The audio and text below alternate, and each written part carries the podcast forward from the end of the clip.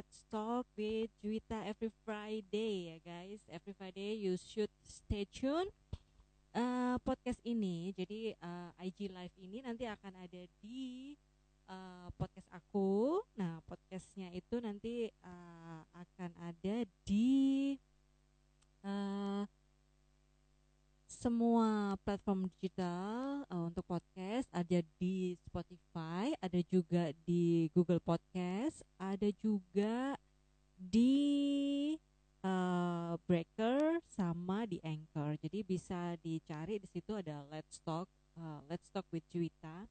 Udah ada uh, lima episode deh kalau nggak salah itu ada lima episode yang udah udah bisa didengerin di uh, Spotify ya.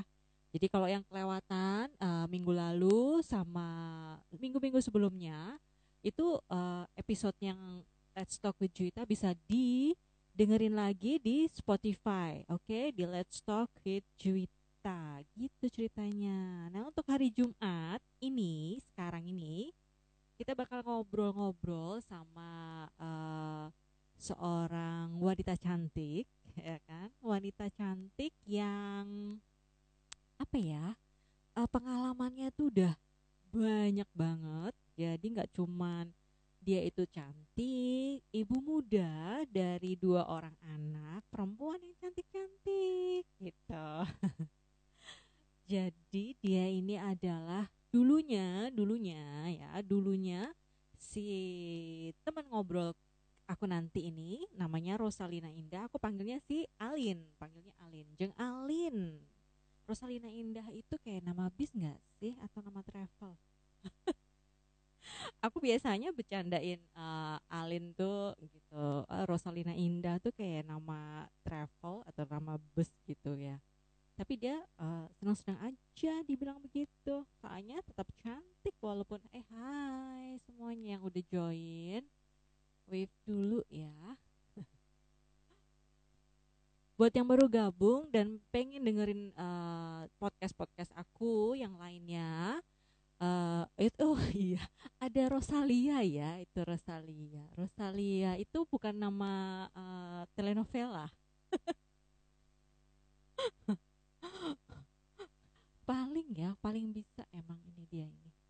Oke sebentar kita tunggu uh, Jeng Alin atau uh, panggilnya apa ya enaknya ya uh, Rosalina Indah atau Jeng Rose, Jeng Alin. Jeng Fani kapan kita akan live? Jeng Fani yang sudah gabung, Jeng Fani kita mau mau live kapan? Oh travel ya, kamu pasti dulu suka naik travel Rosalia Indah. Dari mana ke mana ya kamu travelnya?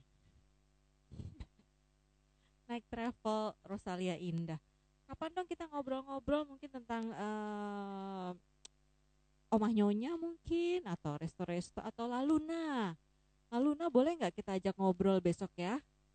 Nah ini kayaknya uh, teman ngobrol aku udah udah join di di sini. Sekali lagi aku ingetin ya kalau buat teman-teman yang masih pengen dengerin uh, beberapa episode podcast aku yang sebelumnya itu semua ada di uh, Spotify Jeng Alin. Halo katanya. Udah kayak telepon ya. Halo-haloan. Jeng Alin. Ah, sudah muncul. eh, halo, halo. Beri tepuk tangan dulu semuanya. Lagi-lagi. Seru ya. Selamat malam, apa kabar Ibu cantik? Halo, Jonggita, long time no see. Uh, uh, ya, se semenjak semenjak pandemi kita nggak pernah ketemu ya. Udah berapa bulan ya? Lama banget ya. Ada tiga bulanan lebih ya. Jonggita sehat? Uh -uh. Suara suara aku kedengeran jelas gak nih? Aku kedengeran jelas. Apakah dirimu kedengeran jelas? Jelas sekali. Makin kinclong ya, Jeng. Dirimu makin kinclong aja. Thank you. Tambah gemuk ya. Oh itu sudah pasti karena kita tiga bulan nggak ngapa-ngapain di rumah aja. Ini uh, jadi gini nih teman-teman ngobrol yang ada di apa acara Let's Talk uh, with Juwita lah Juwita. Aku panggilnya apa nih? Kak Alin Jeng Alin Bu Alin. Oke. Kalau di kampus biasanya beberapa anak-anak manggilnya ibu atau yang deket biasanya panggilnya bunda. Oh bunda. Karena sebentar kelihatan muda Kak Alin. Kayaknya Kak Alin ya. Kak Alin, Kak Alin eh, untuk ininya pakai apa sih itu biar bunyinya nggak letek-letek ini kita kayaknya masuk masuk ke ini nih ada bunyi ya, kenapa ya dia keletek-letek uh, ya? Uh, Masih keletek-letek? Oke, okay. udah enggak sih? Coba. Masih keletek-letek ya? Letek-leteknya apa ya? Dari aku tak ada nih dari aku tak ada. Oh, ditinggal pergi kita. Udah? aman? Oh, masih ya? masih ya. Itu apa ya pergerakan apa itu di situ yang membuat bunyi letak-letak ini? Enggak, enggak pakai apa-apa tadinya pakai handspray tapi uh -uh. kayaknya suaranya jadi enggak begitu jelas. Oh, oh oke. Okay. Ya udah, mudah-mudahan enggak enggak enggak terlalu ngeganggu banget ya. Ini kok ada letak-letak apa ya di aku juga aku jadi cari-cari. Oke, okay, uh, eh, untuk tema hari ini nih, Kak, Kak Alin temanya hari ini kan kita uh, mau ngomong soal um, flight attendant alias pramugari, pramugari atau uh, bugara lah ya, gitu loh. Gimana kiat-kiatnya mungkin uh, buat teman-teman, buat adik-adik ya, teman-teman yang seumuran kita pengen pengen pengen jadi pramugari atau pramugara gitu loh. Nah sebelumnya sebelum sebelum mulai obrolan panjangnya dulu, boleh nggak dikenalin sedikit? Mungkin teman-teman ada yang belum belum tahu uh, Kak Alin, Kak Alin ini uh, experience-nya apa aja selain sebagai pengajar gitu. Uh, boleh nggak sedikit aja? Oh, aku memperkenalkan diri. Oke, halo semua. Terima kasih Jeng Ita kesempatannya. Kita sedikit kenalan ya. Saya nama lengkapnya Rosalina Indah, namun saya lebih akrab dipanggil dengan panggilan Alin. Pekerjaan saya sekarang, salah satunya adalah mengajar untuk calon pramugari. Oke. Okay. Terus uh, experience saya sebenarnya saya backgroundnya memang flight attendant walaupun dulu S1-nya saya sempat kuliah di teknik elektro. Ya, jadi agak berseberangan. Banget ya, nyebrangnya jauh ya. terus ya, terus akhirnya apa uh, daftar pramugari keberuntungan ada di tangan saya terus lolos di apa pramugari lokal. Saya sempat terbang di Merpati Nusantara Airlines sekitar tiga tahun. Ya dua tahun setengah tiga tahun. Setelah itu saya mencoba peruntungan lain ya. Terus mencoba untuk terbang uh, lagi mendaftar di International Airlines. Salah satunya adalah Saudi Arabian Airlines Oke, selama saya di situ total saya menjadi pramugari sekitar 9 tahun setengah, 10 tahun kurang dikit. Oke, oke. Terus gitu. untuk pengalaman ngajarnya gimana, kali? Kalau pengalaman mengajar uh, dulu waktu saya masih uh, apa namanya di Merpati, saya juga sempat apa bergabung sempat disekolahkan lah di John Robert Powers kan jadi modal dari John Robert Powers terus kok saya seneng di kepribadian. Terus saya balik lagi ke John Robert Powers terus di Jogja tinggal di Jogja uh, saya berbagi ilmu mengajar kepribadian. Selain tadi di luar dari pramugari itu ya. Tapi kalau untuk siswa-siswa pramugari saya biasanya mengajar keselamatan penerbangan atau flight safety cabin practice bahkan kadang-kadang saya juga mengajar make up karena uh, selain itu karena saya iya juga sebagai makeup artist terus personality jadi apa karena salah satu uh, penentu seseorang bisa uh, keterima di pramugari salah satunya adalah punya personality yang baik. Pastinya ya jadi emang jadi pramugari itu nggak gampang jadi uh, inner sama outernya semua tuh harus one package semuanya bagus gitu ya betul kan sih nah, terus uh, kalau untuk Kak Alin sendiri nih uh, awalnya sebelum kita ngobrolin soal ini ya lebih jauh, awalnya tertarik menjadi flight attendant tuh apa sih? Oke. Yang bikin tertarik tuh, uh, padahal kan uh, serem nggak sih? Ngebayangin, aduh nanti di atas gimana ya uh, kalau terjadi apa-apa gitu kan? Itu kan nggak cuman uh, memang flight attendant itu adalah pekerjaan yang luar biasa gitu loh. Selain kita juga harus siap dengan segala resikonya, tapi memang menjadi seorang flight attendant itu adalah sesuatu yang uh, kalau anak untuk perempuan oh keren ya, oh cantik ya. Jadi pramugari itu kayaknya pekerjaan yang sangat menarik gitu. Nah, buat uh, Kak Alin sendiri apa sih yang memicu waktu itu? Aku pengen nih jadi pramugari gitu. Oke. Okay. Um, awalnya memang saya bahkan tidak pernah bercita-cita jadi pramugari dulunya. Ya. Jadi dulu itu cita-citanya belok-belok ya pengen jadi poluan tapi pada akhirnya saya kuliah kuliah di teknik terus sembari kuliah di semester keempat pembukaan pembukaan apa pramugari. Tadinya itu tadi karena saya tidak begitu ini, jadi saya iseng aja. Saya iseng, saya cobain untuk apa uh, tes dari berapa ya? Kayaknya 1.200 orang pada waktu itu airline nggak banyak ya. Jadi Garuda, Merpati, Mandala, Burok, ya jadi dan tidak sering pada waktu itu pembukaan untuk flight attendant karena penerbangan tidak tidak sebanyak sekarang. Oke, saya mencoba peruntungan, eh lolos.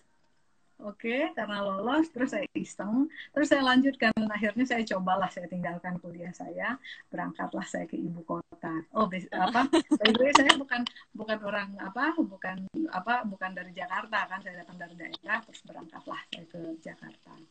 Oke, dalam perkembangan ternyata indah banget jadi pramugari. Pastinya.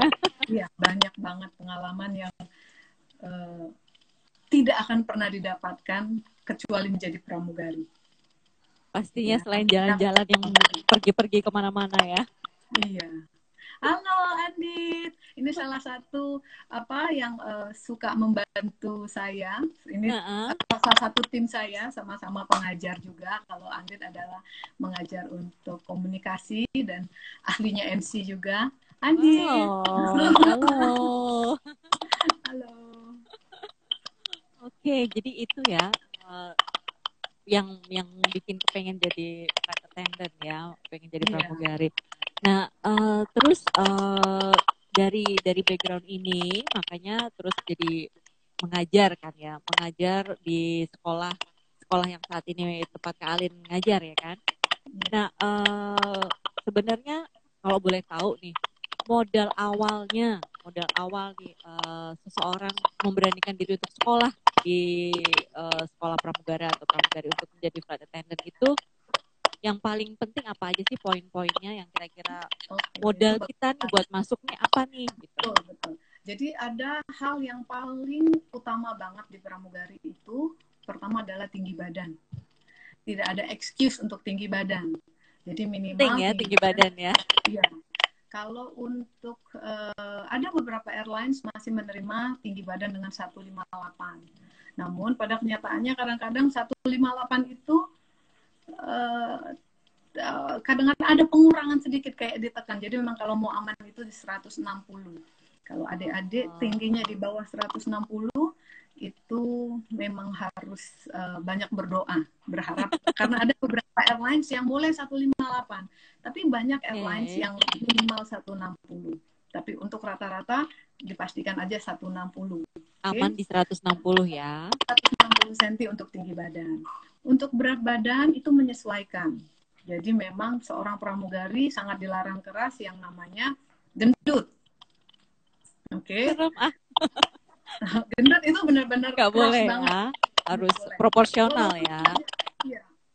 Walaupun sudah jadi pramugari sekalipun ketika badan kita menjadi gemuk itu bisa bisa di grounded apalagi yang baru bergabung. Oke, pertama tadi ya tinggi badan, terus tidak boleh gemuk, artinya proporsional dengan tinggi dan beratnya. Ketiga adalah kulitnya harus mulus. Ah. Ya, saya tidak ya, kulitnya harus mulus. Saya tidak bicara mengenai apakah dia hitam atau putih tidak jadi masalah, tapi kulitnya harus mulus dan rapi. Paling tidak bersih ya, gitu ya. Bersih ya Iya, ya bersih, bersih dan rata. Jadi artinya walaupun kulitnya mulus, tapi kalau ada tanda bekas lahir sekalipun, apalagi Iya. sekitar wajah tidak boleh. Oke, Gitu. oke. Kalau bunda lalat agak simpul itu juga suka di apa mereka beberapa di antara ini biasanya juga nggak approve. Biasanya diminta Oke. nanti kira-kira itu Ini ini kayaknya nggak bisa ya kalau kayak aku gini Ah, ada diminta itu kalau dihilangin bisa nggak? Nanti biasanya mereka tanya. Hoki saya ini tapi. itu hobinya di situ ya. Terus itu selain dari tadi fisik ya kulit yang rata, kulit yang mulus artinya bersih, terus punya kemampuan berbahasa Inggris karena dapat dipastikan eh, bekerja menjadi pramugari ketemu dengan banyak orang dari seluruh dunia. Apalagi kalau sampai kita terbang di airline asing. Gitu. Jadi memang wajib banget tes bahasa Inggris, terus eh, tes eh, setelah itu baru tes psikologi, tes kesehatan, tidak boleh kacamata, tidak boleh giginya khususnya gigi depan itu tidak boleh malposition. Jadi kalau ada yang gingsul, kalaupun gingsul boleh satu, tapi kalau giginya gingsul semua kayaknya nggak kompak boleh gitu ya, kayak nggak usah ya. Mundur teratur aja kayaknya. Gitu. Terus apa lagi ya? Eh, berpenampilan menarik, Oke, terus. harus eh, friendly. Hmm, Ya. Halo Nia. Ini dulu juga apa eh, pramugari eh, calon pramugari. Jadi adik saya Oke. cantik banget ini Nia ini. Halo. Ya. Terus eh, keberuntungan lebih berpihak kepada Nia ya Nia. Akhirnya dapat pejabat negara. Terus Wow. bye bye pramugari. Sekarang jabat. Nggak usah. Bisa terbang juga kan. Ngapain dorong gerobak. Ah, Sudah setelah itu baru tes kesehatan. mm-mm. ya tes kesehatan kesehatan itu termasuk di dalamnya mata pendengaran warna terus gigi gigi juga tidak boleh lubang kalau sampai berlubang akan merus apa akan mempengaruhi kinerja kita nanti di atas begitu Itu secara ini ya, fisik dan non fisik ya. Kalau bahasa asing selain eh, bahasa Inggris kira-kira apa bahasa asing lainnya yang Oh, perlu oke. banget? kalau seandainya eh, sangat tergantung dengan airline yang kita lamar ya kalau seandainya kita melamar kayak eh, di Saudi mungkin bisa berbahasa Arab itu Ah. bisa menja- menjadi poin plus kalau kita melamar di KT mungkin bagusnya kita bisa bahasa Mandarin Mandarin. Nah, tapi kalau melamar di Singapore Air atau internasional internasional yang cenderung umum Inggris sudah cukup Oke, bahasa Inggris Ya. itu udah basic paling basic Iya. lah ya ibaratnya paling buat basic eh, Inggris. Walaupun saya tinggal di Saudi kan cukup lama ya. Eh, walaupun lingkungan kami berbicara bahasa Inggris, tapi tetap secara apa dailynya kita ngobrolnya pakai bahasa Inggris walaupun orang-orang lain kita tinggalnya di Saudi. Oke.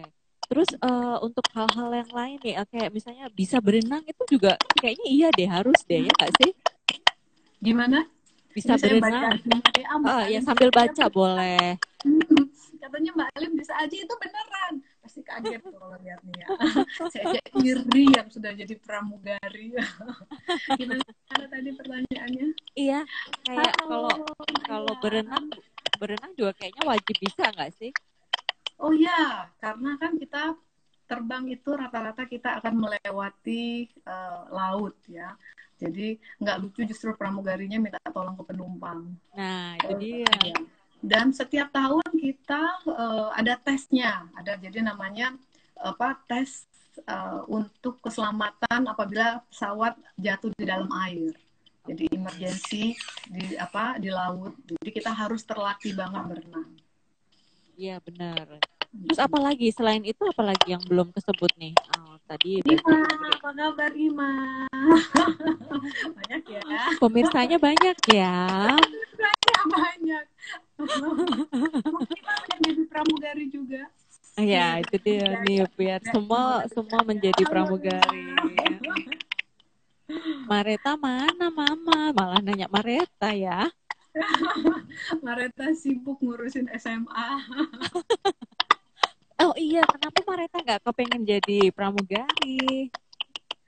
Hmm, Iya, cita-citanya agak berbeda. Padahal mamanya selalu mendongeng terkait pramugari.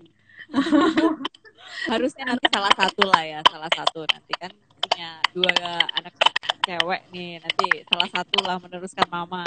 Gitu ya? Enggak deh, pramugari itu agak riskan.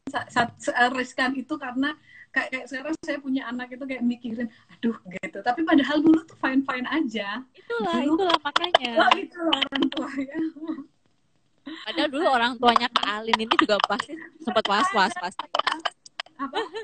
Pasti was-was juga kan orang tuanya dulu ini uh, ngapain anakku nih jadi pramugari.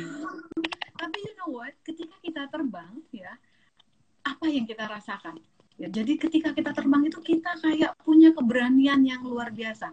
Even emergency sekalipun, jadi kayak, kayak kita punya tanggung jawab untuk apa rasa ingin menyelamatkan penumpang gitu loh itu tumbuh sendiri loh ya ya pastinya pastinya ya iya uh, itu udah udah jadi environmentnya pas lagi saat itu tuh memang bikin eh, ekstra pede kita jadi kayaknya oh jangan sampai kita yang malah ketakutan gitu kan kita harus uh, apa nyelamatin penumpang lebih dulu gitu oke okay. iya.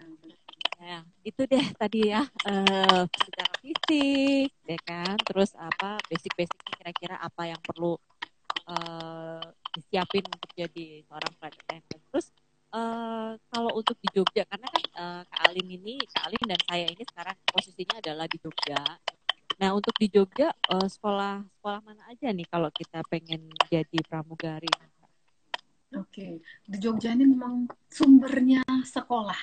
Ya, untuk sekolah pramugari aja di Jogja itu mungkin 20 sekolah ada saya aja sekolah, di ya? Jogja ya? ini 20 sekolah untuk khusus untuk apa kebandaraan pramugari yeah. itu mungkin sampai 20 sekolah. Mulai oh. dari sekolah yang besar-besar ya sampai sekolah yang artinya membuka satu ruang kecil aja udah bisa buka sekolah. Ya. Okay. Jadi hati-hati adik-adik ya.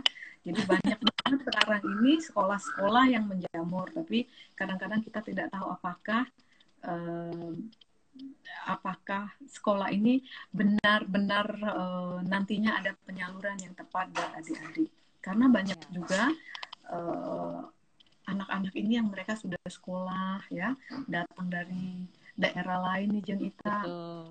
Ya, terus meninggalkan keluarga, meninggalkan orang tua di sini di apa ngekos dan pada akhirnya tidak bisa jadi pramugari Betul, kasihan gitu. ya, karena ya. itu ya. tadi masuk ke sekolah yang kurang tepat juga bahaya. Betul. Kenapa? Karena betul, betul. Ya, karena sekolah ini benar-benar sangat mempengaruhi perkembangan dari siswanya. Pertama, ya, tadi anak yang tadinya dari daerah kalau kalau ketawa itu ngakak-ngakak padahal menjadi pramugari kan harus cool ya harus menunjukkan kedewasaannya harus welcome nah kalau di sekolah-sekolah yang memang sudah terlatih, mereka akan membentuk pribadi si anak ini benar-benar switch.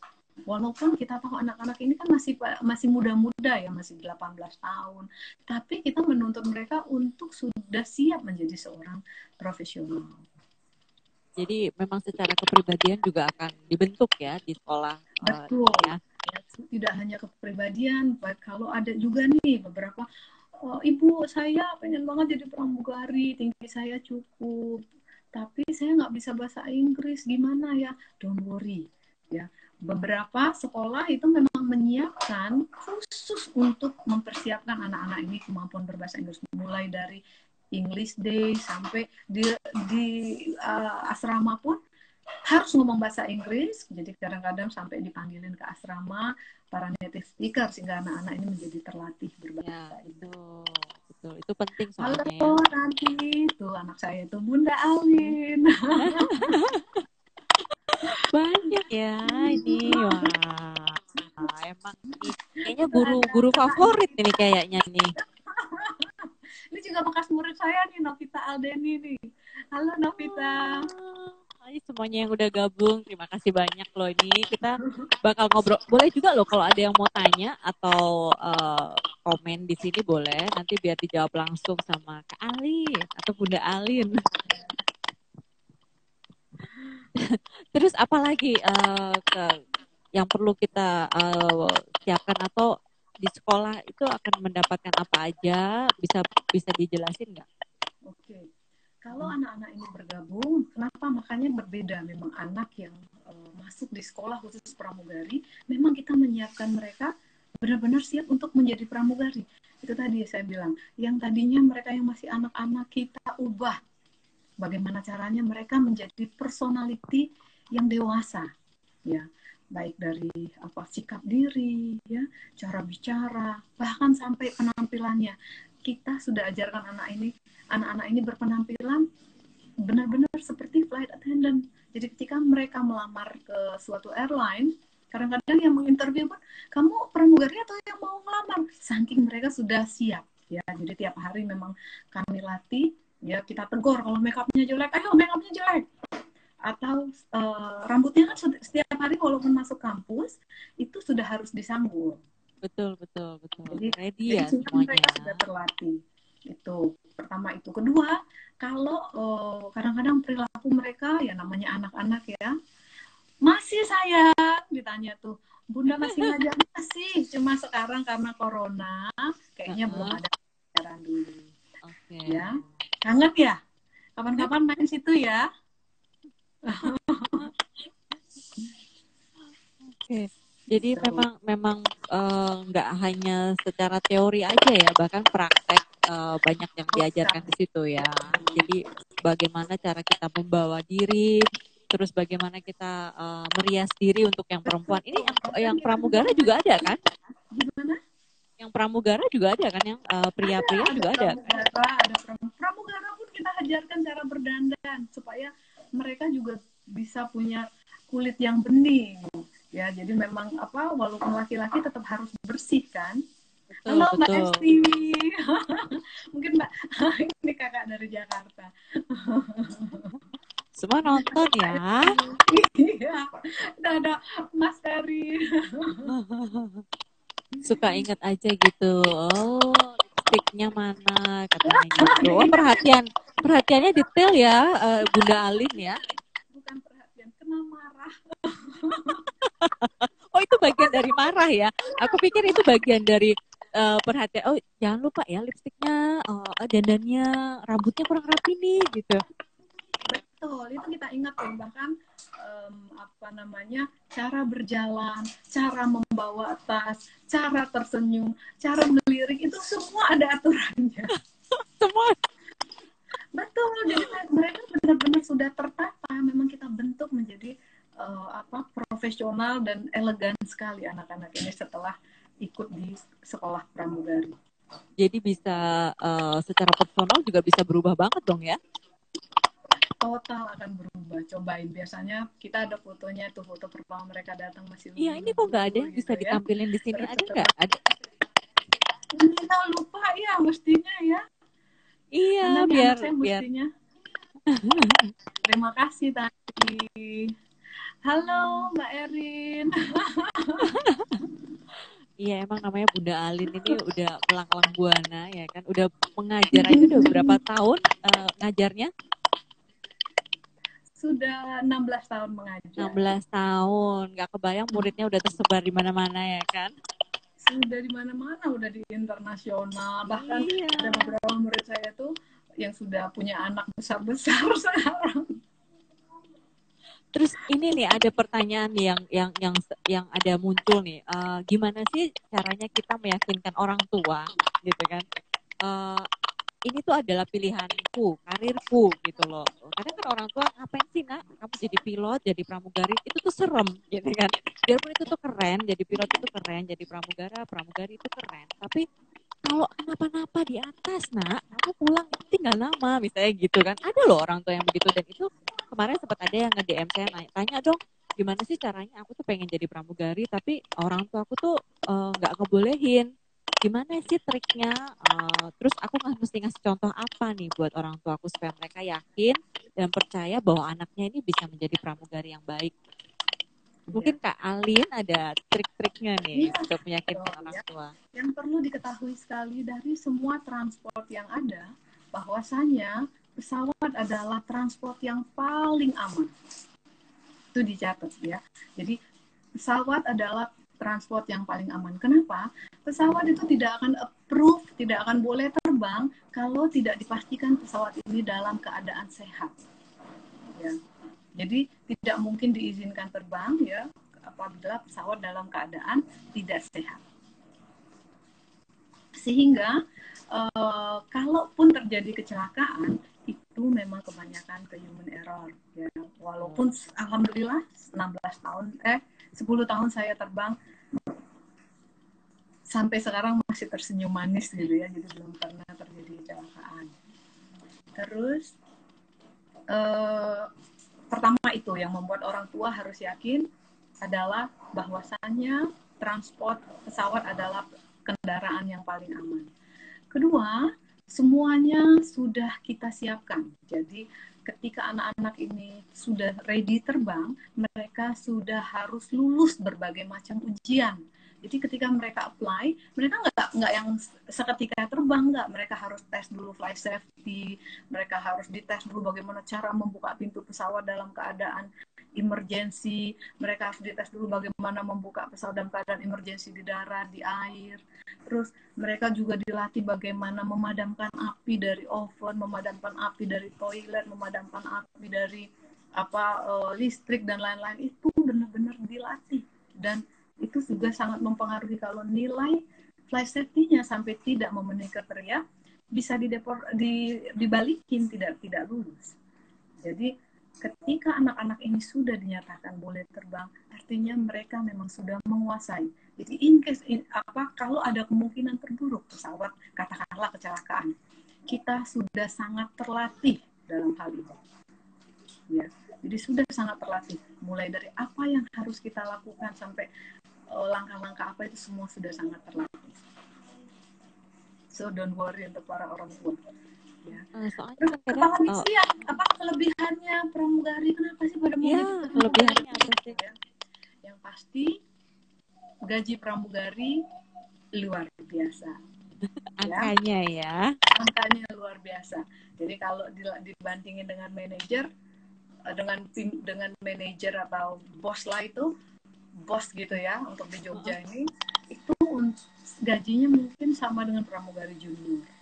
Oh, apalagi yang junior ya? Junior. Apalagi oh, kalau apalagi senior. uh, iya, senior. Apalagi kalau sampai menjadi flight attendant di airline asing. Ya gajinya paling tidak minimal sekedar bayangan aja ya supaya tidak tidak apa uh, tidak terlalu berandai-andai. Yang paling kecil adalah sekitar 60 sampai 70 itu di internet. Wow. Wow, wow. Mau deh ya, jadi pramugari? Ya. Apa asik. Selain itu tadi setiap hari everyday holiday ya. Kita uh, itu... uh, betul selama uh, selama saya terbang saya tidak pernah tidur di hotel di bawah bintang 4. Minimal bintang 4 sampai bintang 5. Ya, dengan segala fasilitas yang ada. Jadi indah banget menjadi pramugari. Ya udah kebayang sih. Betul hampir separuh dunia ini udah pernah saya datangin dengan gratis. Ya itu dia. Uh, sebenarnya kan pengalaman jalan-jalan ketemu banyak orang ya kan? Itu adalah uh, bagian bagian mungkin bagian uh, bagian terbesarnya dari dari pekerjaan pramugari bahwa kita punya advantage untuk datang ke tempat-tempat uh, negara-negara yang belum tentu kalau kita kerja nggak sebagai pramugari itu kita bisa nyampe ke situ gitu. Kita traveling juga belum tentu belum tentu sampai ke tempat-tempat yang ya kan? Pasti kan ada tempat-tempat yang luar biasa yang bisa dikunjungi. Wah banget. Terus uh, Kalin apalagi yang pelajaran pelajaran-pelajaran apa sih sebenarnya yang kita dapatkan? Tuh gambarannya aja deh. Kalau kita masuk ke sekolah uh, untuk menjadi seorang pramugara atau pramugari gitu. Oke. Okay. apa-apa aja pelajaran? ya yang pasti pertama tadi anak-anak ini memang harus kuat ya. Ya tidak kita pungkirin ada kalau sudah jadi pramugari itu ada sistem senioritas ya.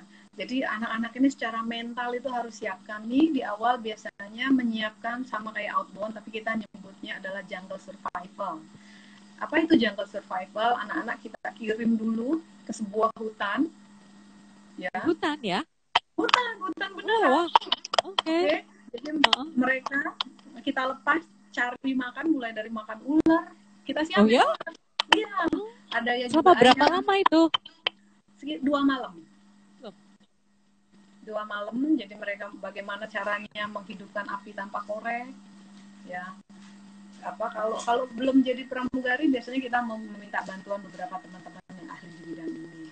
Tapi kalau sudah di airline kita sudah sangat terlatih lah kalau apa para pengajar-pengajar di airline apa bagaimana caranya menyelamatkan diri dalam keadaan darurat. Jadi pertama itu di jungle survival kita dilatih secara fisik kita dilatih secara emosional ya supaya kita bisa menjadi lebih ya lebih sabar ya lebih lebih kuat. Oke sudah setelah anak-anak ini lulus di Jamba Survival mulai masuk kelas. Dalam kelas semuanya kita kasih mulai dari apa aja yang akan mereka hadapi nanti ketika mereka akan melamar di suatu airline apa aja pertama adalah yang pasti punya penampilan yang tadi ya kalau yang badannya gemuk ada renang, ada lari, ada olahraganya iya. Jadi anak-anak memang dilatih. Dan buat adik-adik yang datang dari kota-kota lain, ya, orang tua kan pasti takut nanti ngokos gimana, bahaya nggak? Yeah. Nanti akan disiapkan asrama. Banyak sekali sekolah-sekolah pramugari, mereka memang menyiapkan asrama di mana di situ sudah disiapkan pagi ada makan, siang ada makan, malam ada makan. Ya, bagi jurusan pramugari kalau seandainya badannya tinggi apa beratnya agak berlebihan nih, nanti ada beberapa menu khusus untuk dia. Terus gitu. satu minggu sekali minimal itu ada kegiatan olahraga renang. Ya, bagi adik-adik yang belum bisa renang, nggak usah takut. Nanti ada kelas berenang, kita akan belajar berenang. Oke, selain itu kalau di saya itu di hari Sabtu dan Minggu kita ada kegiatan lari. Lari itu wajib. Ya, kenapa? Karena melatih fisik mereka dan melatih supaya badan mereka menjadi lebih sehat sehingga cara berpikirnya juga lebih bagus. Oke. Dan nanti kan pada saat mereka interview itu capek banget. Kan dikejar beberapa hari. Kalau mereka fisiknya nggak bagus, nanti emosionalnya tidak teratur. Gampang emosi. Jadi makanya anak-anak ini dilatih secara mental dan fisik. Oke, sudah? selain itu seiringan itu kita juga latih mereka bahasa Inggrisnya ya jadi kalau ada kelas khusus nih bagi yang kemampuan bahasa Inggrisnya kurang banget ada kelas tambahan ya jadi ada komunikasi bahasa Inggris khusus untuk berkomunikasi ada juga bahasa Inggris untuk TOEFL ya ada juga bahasa Inggris untuk mereka belajar pronunciation-nya atau grammar dan lain-lain jadi memang untuk materi bahasa Inggris itu bisa empat dosen yang mengajar wow Oke, okay. terus untuk apa make up juga. Jadi kalau make up dan berat badan tadi itu terus dipantau seminggu minimal satu kali. Jadi kalau seandainya berat badannya katakanlah mestinya kan kita udah ngukur nih dengan tinggi dia 162 beratnya minimal berapa maksimal berapa. Yeah. ternyata dia melebihi. Kita akan ingatkan oke okay, dalam satu bulan kamu minimal harus turun satu kilo. Kalau ternyata naik wah itu bisa kena tegur habis-habisan. Okay kakak-kakak senior atau teman apa ibu-ibu pengajar di sana galak-galak kalau kalau sampai tidak memenuhi kriteria. Karena apa karena eh, tes yang sangat mempengaruhi adalah ketika apa tes pertama itu adalah tinggi badan dan berat badan. Ya rugi banget hanya gara-gara tinggi badan dan berat badan. Kita gagal pada sudah mempersiapkan banyak hal kemarin, -kemarin. betul. Ya, betul oh, kayaknya banyak yang perlu diperhatikan ya kalau dari secara fisik aja ya. ya terus dari oh tidak ada yang bertanya oke oh. Belum belum. Gitu. terus um, saya nih terbang sudah 10 tahun berlalu ya. Sampai detik sekarang. Kadang-kadang masih kangen loh jam masih kangen terbang. Ternyata indah banget terbang itu ya. Jadi uh, selain ketemu dengan banyak orang jadi saya juga kadang-kadang bisa uh, ya sedikit lah ber, apa uh, memahami orang lain ngomong bahasa katakanlah uh, dia ngomong bahasa Inggris tapi saya bisa ngerasakan oh ini kayaknya bukan orang ini deh ini orang Filipin. Jadi terasa ah. apa intonasi Tagalognya. Kenapa? Karena yeah. teman-teman kita kan dari seluruh dunia. Betul betul. Jadi lebih sensitif ya. Oh ini oh, dari iya. dari mana? Dari dari dialeknya udah ketahuan ya. Betul. Saya di Saudi kan kami tinggal di kayak di compound gitu ya jadi di, di situ kita uh, dalam satu compound itu hampir semua pramugari datang dari seluruh dunia Asia itu semua ada di situ. Ada Indonesia, Malaysia, Singapura, Thailand, Filipina, ya India, Pakistan. Yang asingnya juga ada, ada yang dari London base, Paris base. Ya, jadi uh, salah satu kelebihannya adalah kita mempunyai pergaulan yang sangat luas. Ya, kita punya teman dari semua uh, hampir hampir di semua negara itu hampir ada teman. Iya, Jadi, pasti ya. Itu itu uh, keuntungan-keuntungan kita kalau keuntungan-keuntungan kita menjadi seorang pramugari ya. Jadi uh, banyak banget gitu memperluas pergaulan, terus bisa membentuk kepribadian kita menjadi uh, orang yang apa ya mungkin yang tadinya nggak bisa ngomong nggak pede bisa kan betul, juga harus betul. harus menyapa harus betul, memberikan betul. apa sih kalau kita naik ke pesawat kan ada tuh uh, apa namanya kita harus bisa gimana sih caranya dengan uh, penumpang yang berbagai macam karakter gitu kan kita harus betul. siap mental juga di situ gitu jadi kayaknya uh, menjadi seorang pramugari atau pramugara ya ini kayaknya sesuatu yang challenging juga ya iya banget ya iya menarik sekali bahkan yang lebih menarik lagi nih sekedar info buat adik-adik yang kemarin sempat sekolah sekarang ini bahkan kemarin dibuka khusus bagi adik-adik yang sudah sekolah di sekolah pramugari yang punya sertifikat pramugari bisa ngelamar ke apa ke Polri dengan ijazah oh. pramugari. Oh, oke. Okay. Ah, ah, kenapa? Karena dari Polri sekarang sudah membuka khusus jurusan pramugari. Oh, gitu. Mulai ya, kapan ini baru dengar? Polisi pramugari. Jadi ini menjadi apa satu uh, satu peluang buat adik-adik yang oh ternyata apa saya uh, nggak pengen deh jadi pramugari walaupun udah sekolah pramugari itu bisa menjadi tiket untuk daftar menjadi poluan pramugari sudah poluan eh, ah. pramuga sudah pramugari poluan lagi nah komplit deh tuh oh tahun ini udah dibuka ya iya tahun ini sudah dimulai oke menarik menarik ini menarik sekali jadi tidak hanya uh, nanti kalau bosan jadi pramugari ah jadi polisi daftar karena cukup dengan modal ijazah sekolah pramugari uh, untuk untuk masa pendidikannya berapa lama kak ini? Oke, okay. setiap sekolah memang berbeda-beda. Ada beberapa sekolah yang sangat singkat, cuma tiga bulan. Ya, ada sekolah lain yang satu tahun. Kalau di tempat saya satu tahun. Nanti satu tahun itu kenapa? Karena uh, memang tidak mudah untuk mengubah seketika. Lain halnya kalau memang anak ini sudah matang ya. Jadi untuk dia tiba-tiba bisa bahasa Inggris kan tidak tidak yang Betul. apa seketika bisa jadi memang ini proses terus uh, kalau mereka yang tadinya apa malu-malu kan kita juga harus latih jadi kadang-kadang kalau baru tiga bulan anak ini belum matang banget tapi ya. kita udah kirim untuk mereka tes akhirnya sering tes tapi gagal membuat adik-adik menjadi gampang down kan jadi ya, kalau ya. di saya saya matangkan dulu anak-anak ini saya lihat apakah mereka memang sudah siap, ready ya. Bahasa Inggrisnya sudah bagus, penampilannya sudah bagus, pengetahuannya sudah bagus, kepribadiannya sudah mencerminkan seorang flight attendant. Itu bisa baru kami kirim. Kita akan dampingin sampai mereka tes ke Jakarta. Uh, nama sekolahnya dong, uh, Ibu Alin. Nama sekolahnya Bu Alin nih apa nih? Oh, Banyak yang nanya ada yang nggak tahu kan soalnya selain murid-muridnya Bu Alin ini yang baru yang baru-baru mau mau masuk jadi pramugari tanya aduh menarik nih uh, gurunya Bu Alin ini uh, ngajar di mana ya gitu Iya, saya kebetulan sekarang ini apa karena sudah cukup lama menjadi pengajar uh, pengajar pramugari, saya pikir apa sudah saatnya lah saya membimbing anak-anak saya langsung sampai yang saya, seperti yang saya inginkan. Karena selama ini kan saya mengajar tapi menjadi uh, menjadi hanya menjadi pengajar. Jadi saya tidak bisa memberikan pengaruh yang besar ya seperti yang saya mau. Nah, akhirnya saya bulatkan tekad untuk membuka sekolah pramugari.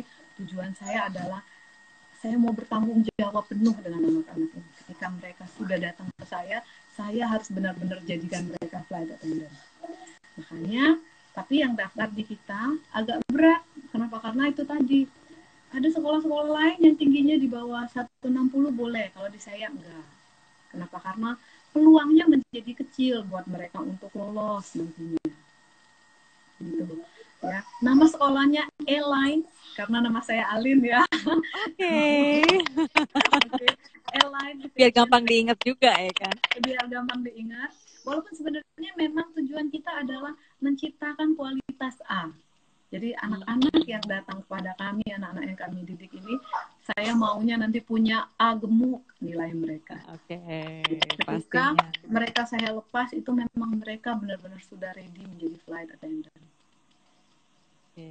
Jadi, aduh kalau dengar dari tadi Bu Alin ini ngomong kayaknya uh, kalau aku sekarang bercita-cita kepengen jadi pramugari kayaknya makin mantep deh.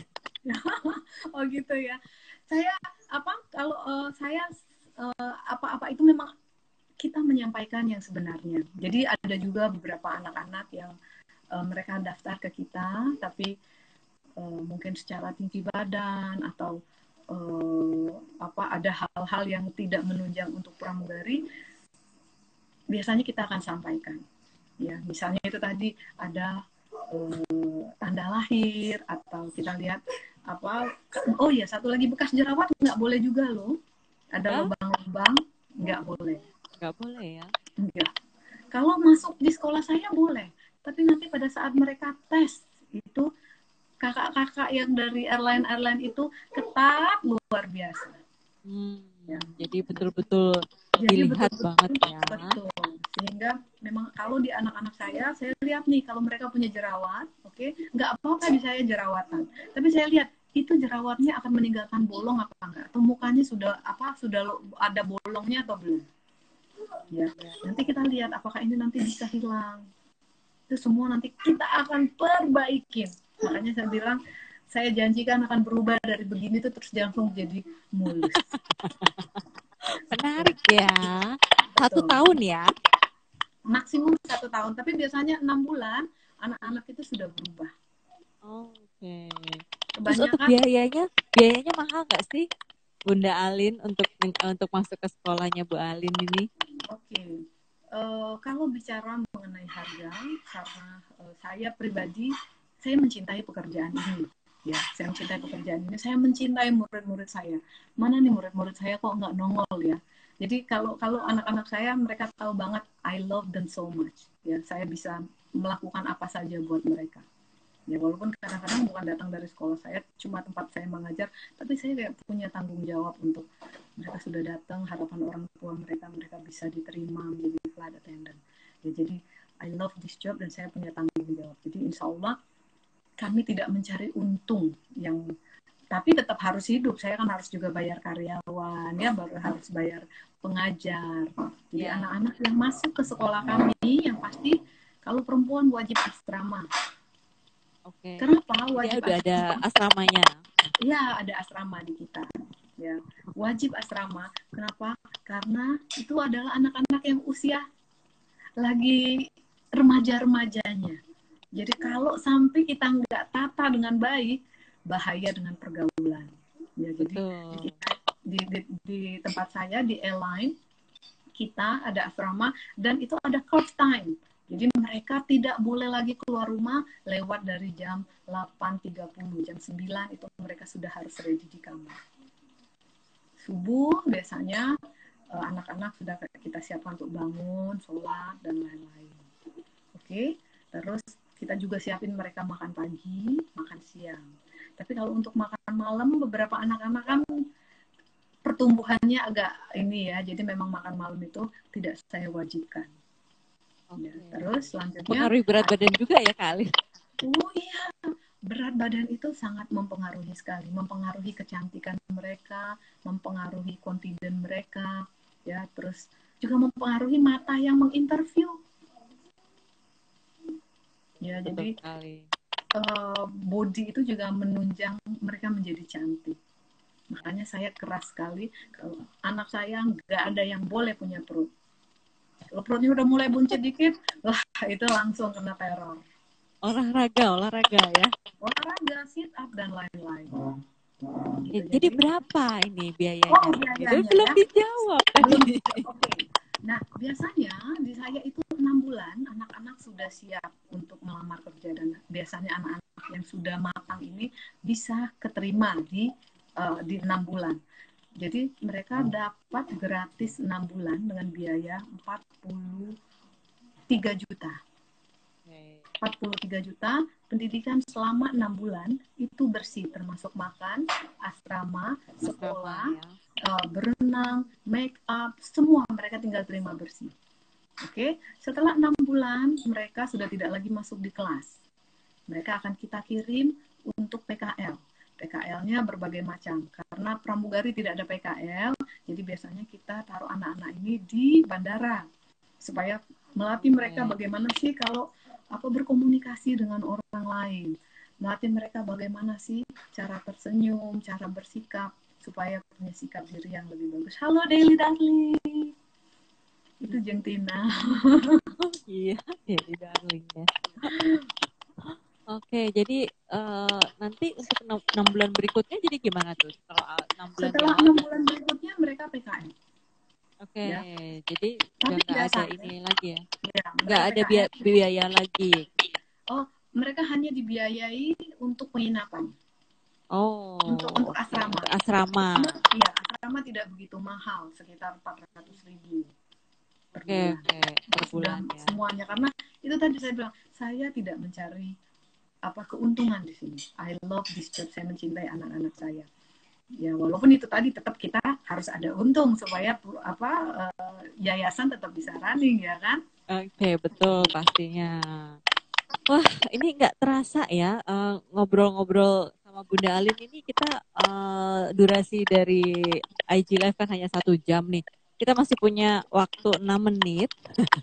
Bisa nggak Bunda Alin uh, ini review sedikit aja? Sekali lagi uh, buat teman-teman mungkin yang baru aja bergabung nggak sempat nggak sempat mengikuti dari awal kira-kira uh, kiat-kiatnya dan bekalnya untuk menjadi seorang pramugari atau pramugara uh, dan uh, untuk memantapkan mereka-mereka ini adik-adik kita yang mungkin memang masih bingung pengen jadi pramugari tapi masih bingung ada sedikit aja review summary lah dari dari semua yang tadi kita bicarakan poin-poinnya aja supaya teman-teman kita ini makin mantap memilih pramugari atau pramugara flight attendant ya sebagai karir yang mereka ke depan. Halo, itu katanya Bunda Rosalina. Halo Adik Tina cantik. Rosalina indah kak. Ini Deli Darling ini bajunya bagus, enak dipakai, harganya sangat bersahabat. Saya, ya, saya sudah pernah lihat Bunda Alin pakai bajunya Deli Darling. Oh, bukan cuma baju, sendal, selop. Pokoknya I love Daily Darling. Boleh dicoba okay, ya. darling. Oke. okay. Buat adik-adik yang ingin menjadi flight attendant, yang pertama adalah yang pasti adalah yang harus disiapkan tinggi badan. Ya, pastikan minimal tinggi 160 ya. Walaupun ada beberapa airlines ya yang memberikan persyaratan minimal 158. Namun untuk aman adalah 160 karena kadang-kadang mereka agak ditekan-tekan dikurang-kurangin dikit sama pihak pengetes. Oke, tinggi badan. Kedua, mohon punya uh, berat badan dan tinggi badan yang proporsional. Ya, tinggi tapi ternyata kekurusan, nanti nggak bisa buka pintu. Ya, tapi kuat ya. Iya, nggak bisa buka pintu melayang karena pintunya kan pesawat besar dan berat. Oke. Kedua, nggak boleh juga terlalu gemuk kalau terlalu gemuk nggak bisa jalan di cabin, nanti nabrak-nabrak penumpangnya, cabin kecil, ya kan? Jadi harus miring ya nanti jalannya gak enak ya. Makanya jadi harus proporsional. Pertama itu. Kedua, mulai dari sekarang harus dilatih bahasa Inggrisnya. Oke, okay, bahasa Inggris itu sesuatu yang wajib karena semua airline saya pastikan ada tes bahasa Inggrisnya, baik uh, airline lokal, apalagi airlines asing. Ya, apa sih bu kalau bahasa Inggris apa sih yang harus saya siapkan kan banyak banget oke okay. ya yang pasti yang harus disiapkan kita harus mampu memperkenalkan bahasa Inggris memperkenalkan diri dalam bentuk bahasa Inggris oke okay? pokoknya harus fasih banget perkenalkan diri saya nama kegiatan saya kalian saya hobi cita-cita semuanya itu dalam bentuk bahasa Inggris biasanya di situ Walaupun kadang-kadang ada yang suka bertanya dengan bahasa Inggris dan kita harus jawab secara pingpong, tapi biasanya mengenai kita, mengenai diri kita. Jadi pahami betul bahasa Inggris. Kalau yang bahasa Inggris sedang-sedang saja ya, cukup itu dulu mengenai diri sendiri bahasa Inggris. Sudah setelah bahasa Inggrisnya mahir, baru masuk ke kulit. Ya, kulit itu menjadi sumber cantik. Nggak bisa dandan, nggak apa-apa. Nanti diajarin di airlines. Tapi bisa dandan, tapi kalau kulitnya kotor, nggak diterima. Kasihan penumpang nanti takut ngelihatnya, aduh pramugarinya jerawatan ngasih minumnya ntar gitu ya makanya harus bersih gitu sudah selain dari itu selebihnya nanti tanya saya kalau masih ada yang kurang hubungin Airline Aviation Training Center. Betul, bisa langsung tanya sama Bunda Alin. DM juga boleh ya, Bu? Nggak harus masuk airline, boleh. Datang boleh, ke saya, ya. Bu, saya mau daftar di pramugari, tapi saya nggak bisa masuk. Nggak apa-apa hubungin saya. Ya, tanya kiat-kiatnya bisa juga sama Bunda Alin ya. Bisa. Terbuka bisa. lah pokoknya. Iya. Bisa, bisa banget. Silakan. Hubungan airline pasti kalau saya suruh datang oh kamu kurangnya ini ini ini. so, asik. Mantep deh. Pokoknya makin makin pede deh kayaknya nih kalau udah ketemu Bunda Alin nih kayaknya semakin teryakini gitu loh. Kayaknya Bunda Alin nih uh, cocok juga jadi motivator deh ini bentar lagi. Saking semangatnya ya. saking semangatnya.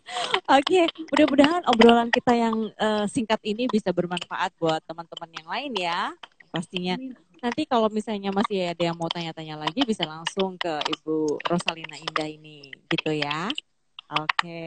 thank you banget ya Jeng Alin. Ini waktunya sudah tinggal mepet banget, jadi aku harus uh, pamit-pamit dulu. Terima kasih banget. Besok kita ngobrol-ngobrol lagi ya. Bisa soal muat, dan lain-lainnya besok bisa lagi kak oke siap enggak lah senang kita bisa ngobrol terus oke thank you ya Bu Ali.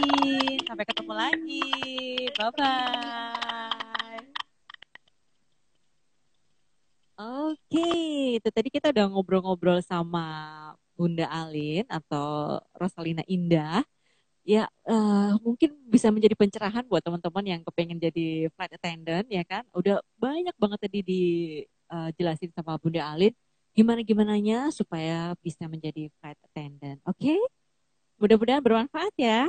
Nah, kita akan ngobrol lagi uh, di lain kesempatan dengan tamu-tamu yang lain, teman ngobrol kita yang lain. Nah, buat yang ketinggalan, pengen dengerin lagi soal gimana tadi Bunda Alin bercerita, besok akan uh, ada di Spotify ya Let's Talk with Juwita. Terus juga ada di YouTube juga ada nanti lalu ada di Google Podcast ada di Anchor juga ada di Breaker. Jadi nanti akan aku share linknya buat teman-teman yang tadi ketinggalan ngobrol bareng Bunda Alin bisa uh, cek di podcast aku di Let's Talk with Cuita. Oke? Okay? Oke deh. Sampai ketemu besok lagi di Let's Talk with Cuita. I see ya. Bye-bye.